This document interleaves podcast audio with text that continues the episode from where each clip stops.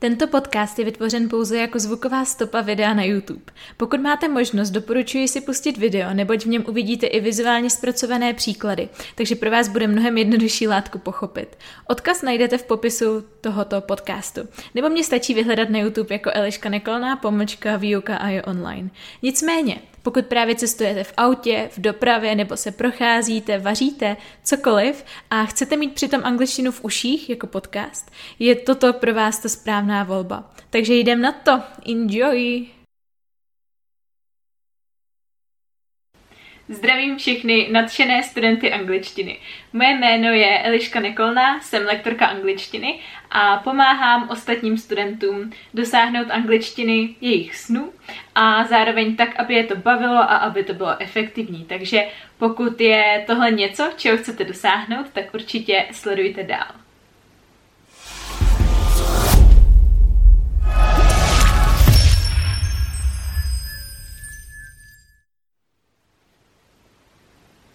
Dneska se podíváme na gramatiku, na kterou dostávám hodně často dotazy. A tou gramatikou jsou podmínkové věty, konkrétně dneska na nultou podmínkovou větu. V následovných videích já rozeberu všechny čtyři, protože jsou celkem čtyři, takže určitě odebírejte tenhle ten kanál, aby vám žádný z těchto videí neuteklo. Já mám zase na pomoc tady svůj tablet, kde mám různý příkladové věty, poznámky, takže když občas takhle schlídu dolů, tak eh, mi to prosím pěkně uh, odpuste, protože nemám sloní paměť a všechny příklady, které jsem si připravila předem, se samozřejmě už nepamatuju. Ale teď teda ještě na začátek se nejdřív vrhneme na takový přehled vůbec, co to ty podmínkové věty jsou.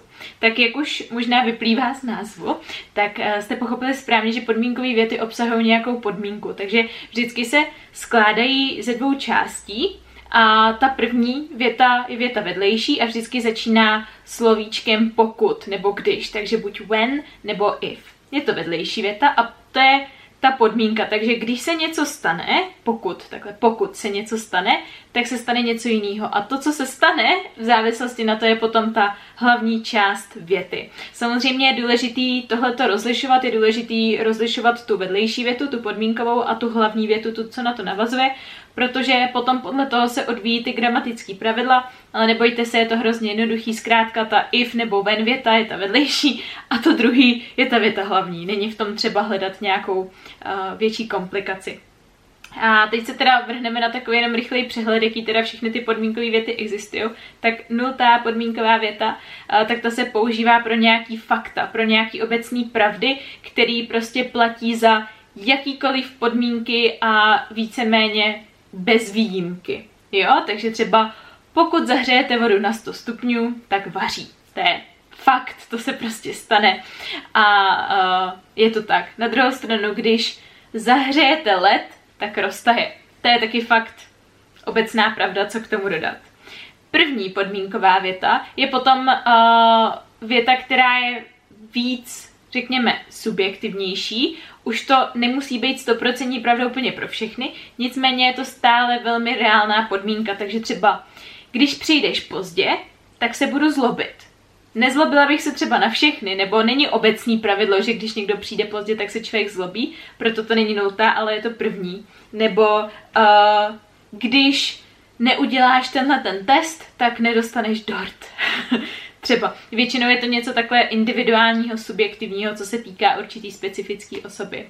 Druhá podmínka, tak ta už je hypotetická. To jsou jenom takový ty teoretické události, že co by kdyby, kdyby se něco stalo. Takže uh, kdybych vyhrála sportku, tak bych si koupila jachtu.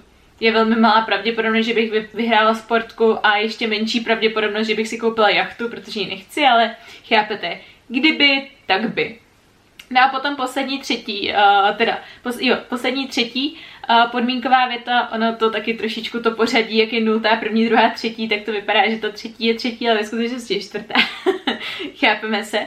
Tak uh, já ji nazývám podmínkou jako lítosti, takzvaný jako regret, protože je to podmínková věta, která se používá pro události, které se už staly a my si říkáme hypoteticky, kdyby se nestaly, tak co by se stalo. Jo, takže na rozdíl od té druhé podmínkový je, eh, se týká minulosti. Jo, takže třeba, kdybych bývala nedostala padáka, ale dostala jsem ho, že ale kdybych ho bývala nedostala, tak bych bývala, nežila teď na ulici.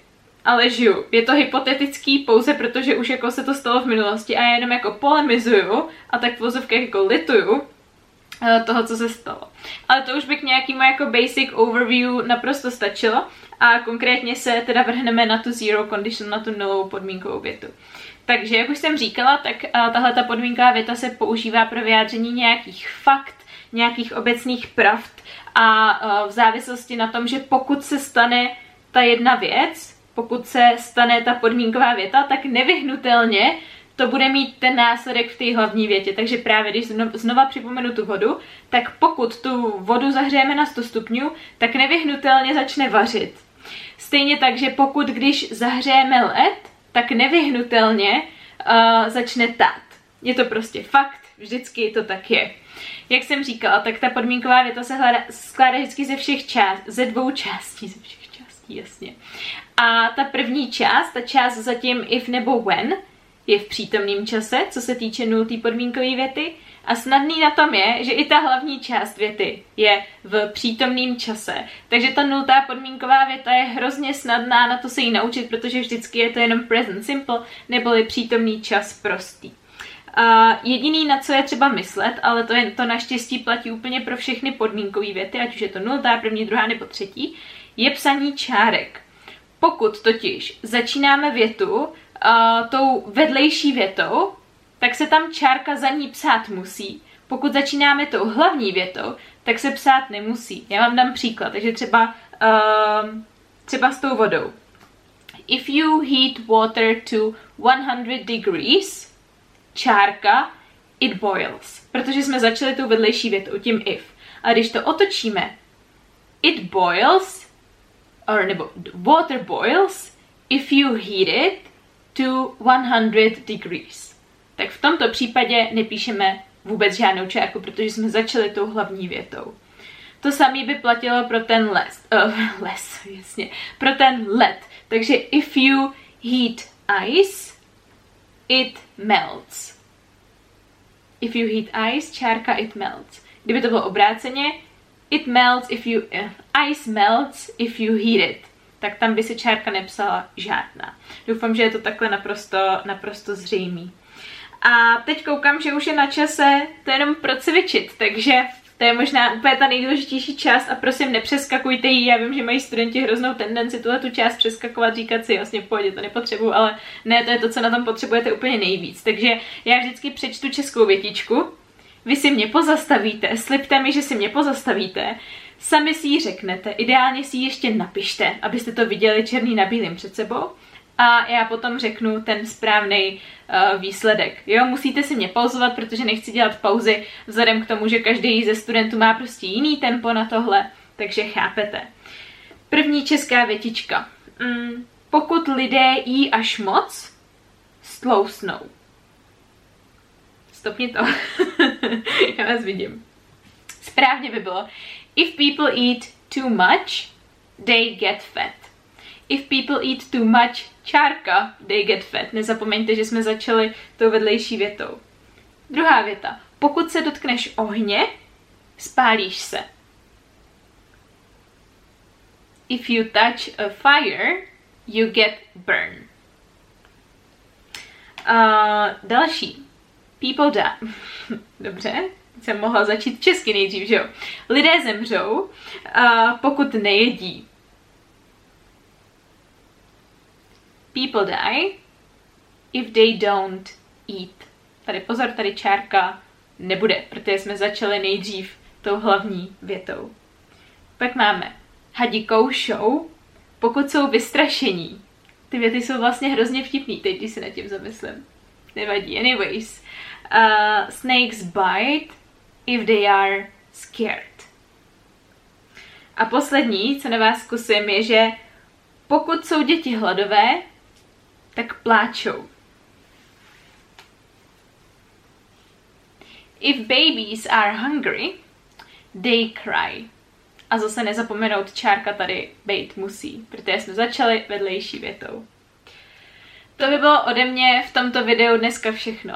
Pokud chcete uh, z tohoto videa skutečně vytěžit maximum a naučit se angličtinu používat i prakticky, tak vám doporučuji zapojit se do mýho výukového programu pro samouky, kde vy získáte veškeré poznámky uh, k, této, k této gramatice a získáte samozřejmě i cvičení, test a moji zpětnou vazbu, aby to, co jste se skutečně dneska naučili, jste okamžitě začali používat, protože pokud budete dál jenom koukat na teoretický videa, tak zůstanete přesně u toho, budete to znát jenom teoreticky, ale nebudete to mět používat.